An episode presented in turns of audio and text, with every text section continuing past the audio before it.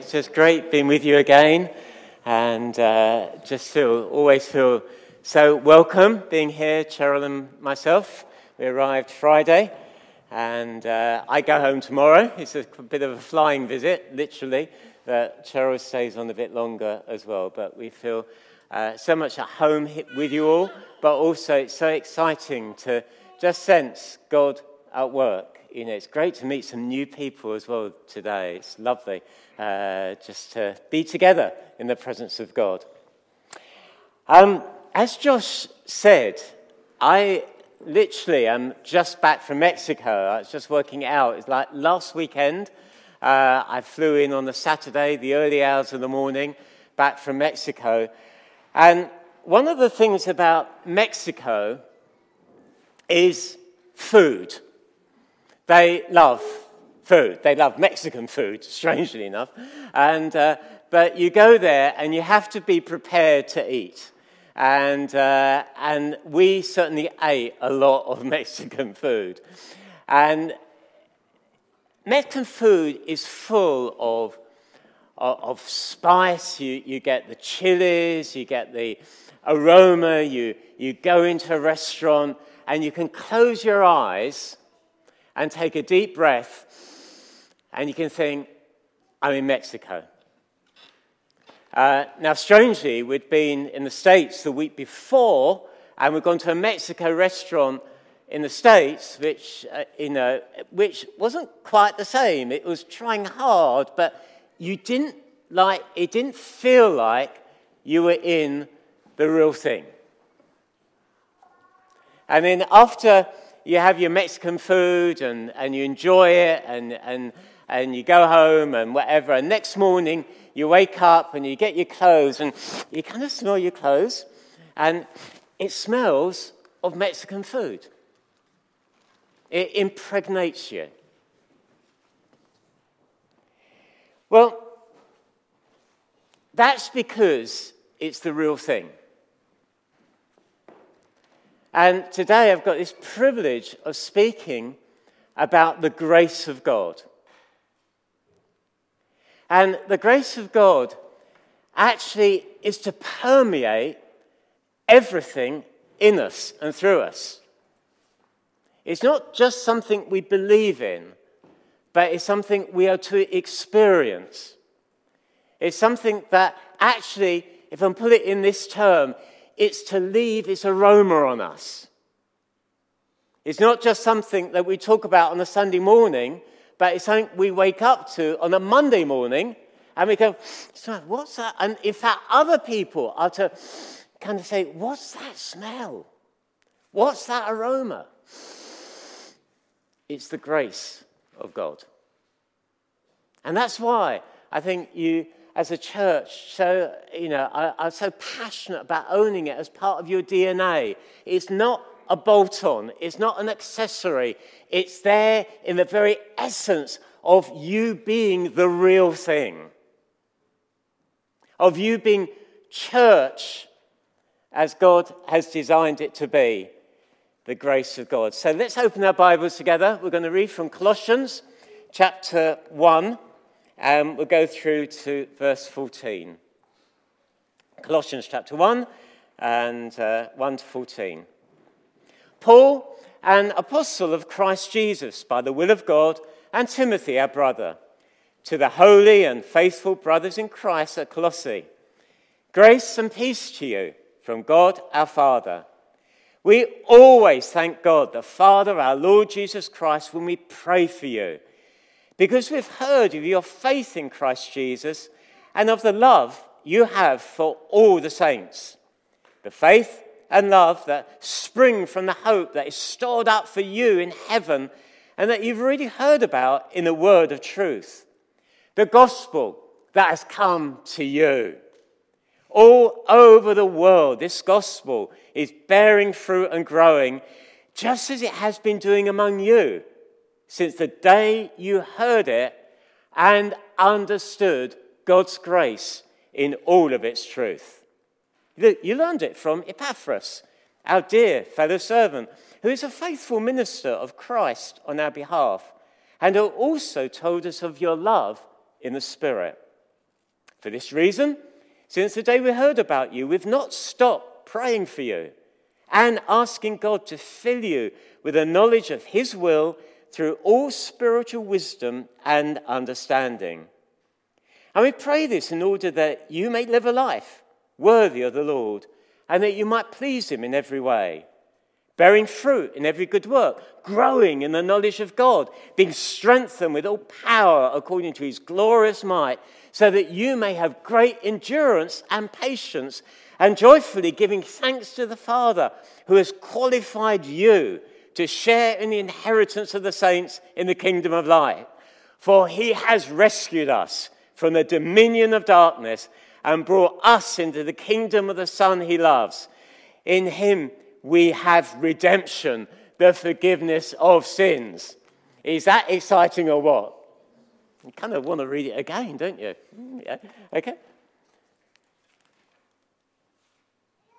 Being a grace filled church, having grace as part of your DNA, loving grace, is first of all knowing the message of grace.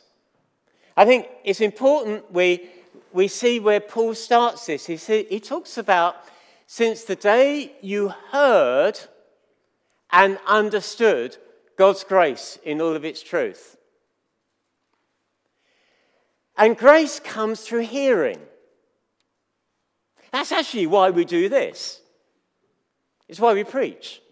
You know, whoever's preaching, it's why preaching is part of a grace filled church. We need to hear the message. God has revealed himself through his word. It's not that we've put together some good ideas and, you know, we've got some thoughts about God and thinks and thoughts about what he might be like, and we put all those together and we have a chat. We preach. God has revealed himself as a God of grace. It's why in your small groups, you, you, talk, you open the Bible together. It's why you've done, you do Bible study as a church, that actually you want to hear something. It happens when we pray. You know, if you opened your ears to the praying that was going on this morning, you were hearing truths about the grace of God. It's what we share, it's what we encourage one another with. That when each other is, is hurting or struggling or in pain, and, and, and you support one another, that you want to bring truths of grace to people. It's something we hear. That's what Paul says there. Since the day you've heard it and understood it. And that's the key thing. It's not actually enough just to hear it. Have you ever had that experience of being a parent and speaking to a child and they might hear you, but they've not understood you? I guess that never happens. Do you understand? There's a difference between hearing the words and understanding. There's a difference, you know, where I started of going into a Mexican restaurant and looking at all the it tamales and enchiladas and this and that and the other and actually eating it. You see, we don't just look at truths of grace, we don't just tick them off and think, oh, well, that, yeah, we're, we're okay, you know, we kind of believe in all that stuff. We don't understand it, to know it, to experience it. And that's what Paul says here since the day you heard it and understood God's grace in all of its truth.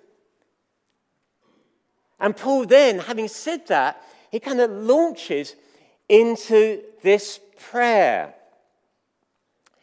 Basically, he wants them to know more.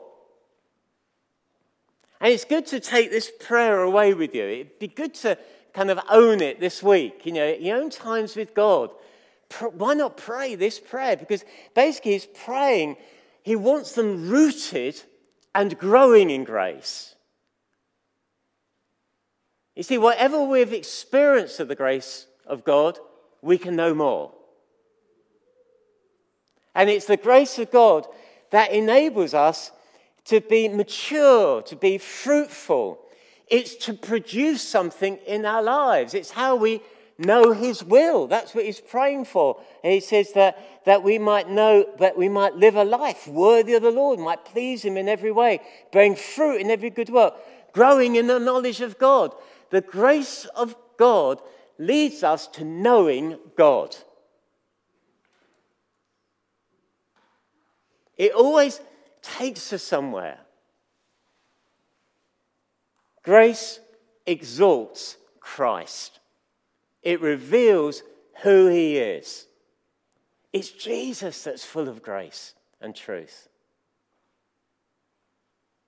Doctrine is so important, but doctrine is always to lead us to a person. It's about knowing Christ. We are to feed on him. And Paul is so passionate about that. This, I've chosen this letter, but actually, all these letters say this in one way or another. He's encouraging them in the truths of, these grace, of, of the grace of God. But actually, in this letter, he, he does also go on to challenge some of the things that undermine grace. He talks about worldly ideas. You can read about it in chapter 2, and he says this See to it that no one takes you captive through hollow and deceptive philosophy, which depends on human tradition and the elemental forces of this world rather than on Christ. You see, the world is full of ideas. It's got its philosophies, it's full of its opinions. And none of those opinions or ideas lead us to grace. They all focus on our effort. So Paul's saying, don't let any worldly ideas take you captive. It's grace. And a bit later, he challenges actually what I'd call super spirituality, where he says, Don't let, do not anyone, don't let anyone who delights in false humility and the worship of angels disqualify you. You see, sometimes even in the church, talk about worldly ideas, but even in the church, there can be some, some weird ideas super spiritual ideas and kind of mystical ideas and kind of making the gospel something it isn't. And Paul so grounds them in the gospel. Don't let super spirituality rob you of the grace of God. And then also in chapter 2, he kind of goes for it in chapter 2. You can read about that later. He talks about legalism. He says, um, don't um, why, as though you still belong to the world, do you submit to its rules? Don't handle this, don't taste this, don't touch that. These rules, which have nothing to do with grace, they're destined to perish. Legalism. That's something that can rob us of the grace of God. You see, sometimes as Christians, we so, you know, we know you know, how we became a Christian. And if you're not a Christian this morning, please hear this. How we become a Christian is knowing this I can do nothing to save myself. Jesus has done everything. That's the good news. And so we, we, we say yes to Jesus. I can do nothing. And we're in his family. And then we start to think, oh, now what do I need to do to make myself better? And we can go down a route of legalism where we put rules and, and we should do this and don't touch that and don't go there and don't look at that and don't do this. And, I mean, it's don'ts and do's. And we go down legalism rather than letting the grace of God do its thorough work in our lives. And it's the grace of God that will make us mature. That's what Paul's praying. How to become fruitful for God, not through legalism, but it's by His grace. Grace is the full works from beginning to end because it exalts Christ and it enables us to live with Him and to receive from Him and by God's grace to grow more like Him. So Paul is challenging these truths and he does that by praying for them. And in his prayer, he reminds them of these great truths. We are qualified. If you just read back in chapter 1, it says this The Father who qualified you to share in the inheritance of his holy people in the kingdom of light. We're qualified. God has given us something we don't deserve. He's given us the very best, and we had no chance of qualifying. You know, it's often, we live in a world, don't we, where you know, if you go for a job or an interview, often the big question is, what's your qualifications? A lot of our education system is, is geared on qualifications, qualifications. Know, are you qualified to do that? Now, obviously, there's a good place for that, you know. If I need surgery, I want to know that the surgeon is qualified. That's a good thing. But in terms of entering the kingdom of God, we are totally unqualified, and Jesus qualifies us. It's good news. Talks about that we're rescued. It says that we're rescued from the dominion of darkness and brought into the dominion of the Son he loves. Rescue is for the helpless.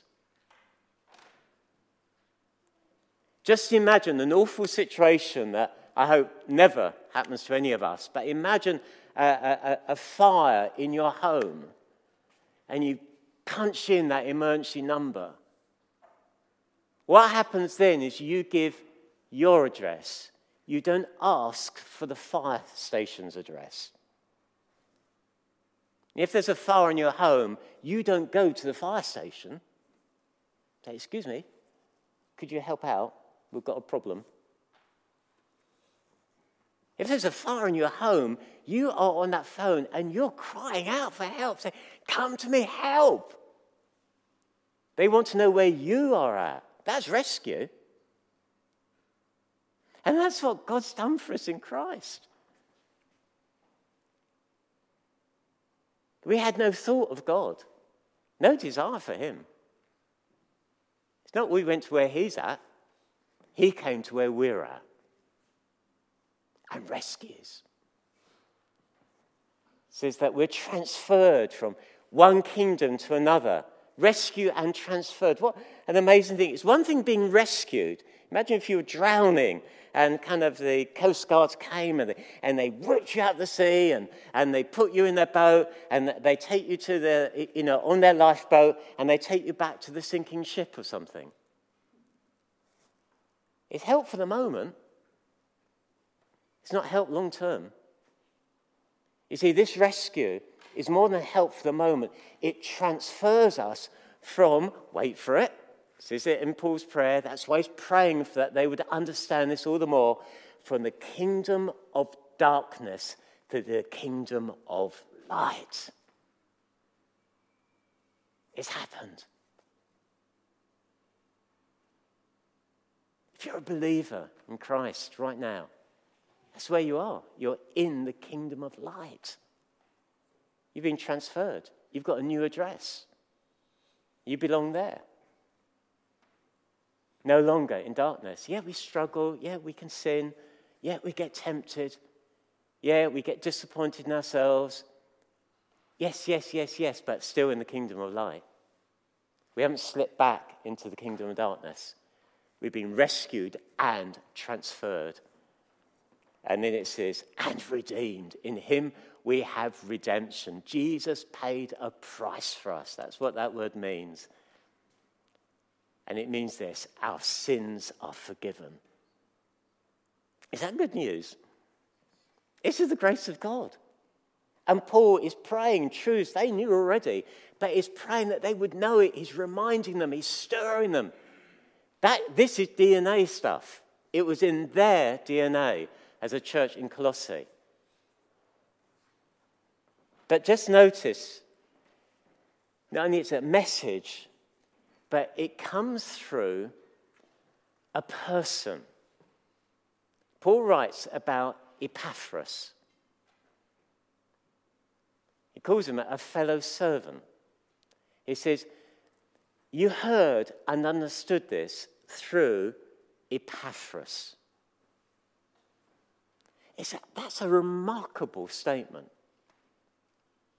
So, our salvation, everything we've said, is totally dependent on God. We can't do a thing. And yet, the message of it gets passed on through people. Is that remarkable? That God, in His grace, should use people.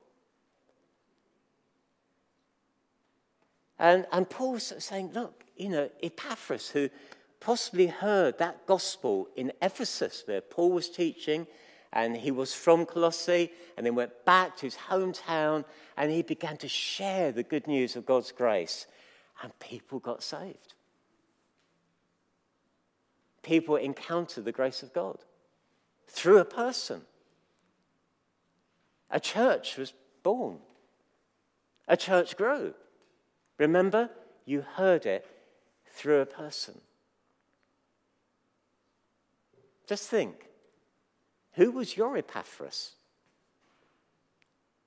I think if we went round, which we won't do, but if we went round and kind of said, okay, shout out a name of someone who's influential in your life as why you became a Christian, you'd have a story to tell. Might be one name, might be two names, but a whole group of names. Might be everywhere you went, you seemed to meet Christians. They just didn't stop talking about Jesus until that day you received him. God works through people. But flip that round and let's think this you are an Epaphras. God's got you where He's got you to be a servant of His grace. God's positioned you, God's chosen you. You see, a bit later in the letter, you can read Paul writes about Epaphras who said, Who's one of you? So he, he was actually born, he was, he, he was in, his home, in his home city. And God's got you in all sorts of situations where you're one of them. He's got you in a school. He's got you in an industry. He's got you in a neighborhood. He's got you in a nation. He's got you right here in Gothenburg because He's placed you here. He was strategic. God was strategic with Epaphras. God's being strategic with you. Paul talks of Epaphras as a servant, a dear fellow servant, and together we're servants of grace. Again, just think of that. We're not just hearing it, not even just understanding it, but we're servants of grace. So, wherever you're going to be tomorrow, whoever you're going to be with, you can go smelling of grace, leaving that aroma of grace, bringing the good news of grace just by who you are. God uses people. And then just the third thing is the message of grace. We're servants of grace. And the third thing is that it, it builds, it produces a community of grace. You see, grace isn't just an individualistic thing.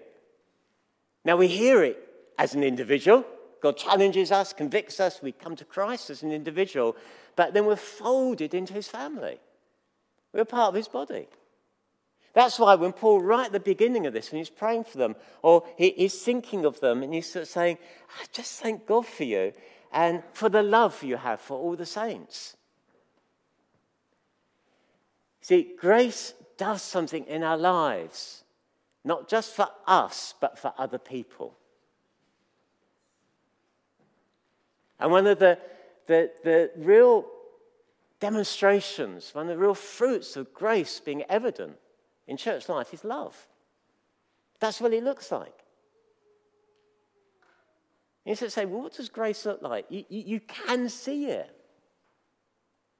It's love. Bit later in Colossians 3. And again, it'd be good to almost go back and read some of the scriptures, but in Galatians 3, uh, Colossians 3, it says this Put on them, as God's chosen ones, holy and beloved, compassionate hearts, kindness, humility, meekness, patience, bearing with one another. If one has a complaint against one another, should we just pause there? Has anyone had ever a complaint against anyone else? Okay, that's just in England then, okay? Okay? But let's just think, you know, church life can be bumpy, can be difficult. You've got a complaint against one another. Forgive each other as the Lord has forgiven you, so you also must forgive. And above all these, put on love, which binds everything together in perfect harmony. That's the grace of God. What does grace look like? It looks like that.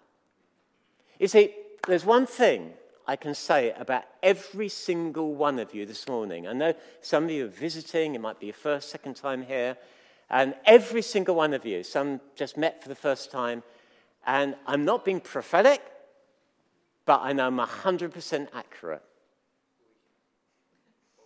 Now I've got your attention, haven't you? Suddenly you think, what am I going to say? God's revealed something to me about every one of you. You all got dressed this morning. Okay? You all got fuel. Okay? I know we're in Sweden, but you know, we're, we're, okay, okay. We all got you all got dressed this morning. I look round. You're all wearing clothes. You put something on this morning. And Paul uses that imagery quite powerfully in Colossians. He says, Put on your new self. And what does it mean? It means we put on love. Not in a hypocritical, superficial thing, because we've, remember, we've been transferred from darkness to light. So we're in this kingdom of light, but sometimes we need to remember to dress ourselves in kingdom of light clothes. Sometimes we go to old clothes that are a bit smelly and not very nice. We need to make sure we go to the right wardrobe. And we put on compassion, we put on forgiveness. And if someone does annoy you, or there's complaints, we learn how to respond in grace. That's what Paul's saying. You can see the grace of God. That's why, going back to that Mexican restaurant experience, you can taste it, you can see it, you can touch it, you can eat it, you can smell it next day on you. That's what grace looks like when it's DNA in a church. People who don't know Jesus can walk into a meeting and they don't understand the doctrines of grace, but they think, there's love here, there's welcome here. That's the grace of God. The grace produces a community, a people who love, a people who are humble. See, legalism does the opposite.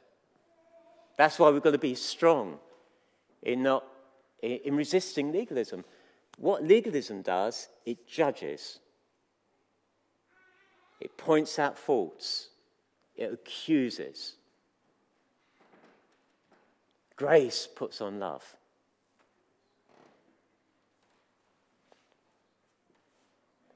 So the church really is God's window on grace. I encourage you, you know, this whole section started with Paul saying, The grace of God has come to you. We're going to be sharing in the Lord's Supper, breaking bread, having communion together just in a moment. And if you know Jesus, that's our opportunity to remind ourselves of the grace of God. His body broken for us, His blood poured out for us, so that we are now qualified, rescued, transferred, redeemed. We can do that. But as we just share in these symbols together. And they are symbols, but what we can do in our hearts is to feed on Christ. Let's not just look at the menu, let's feed on Him again. Let's know His grace. That's what we've received. But as we do that, let's also think actually it can come to me, but through me. That I can be an Epaphras. Wherever God's called me, I can share the very love and grace of God.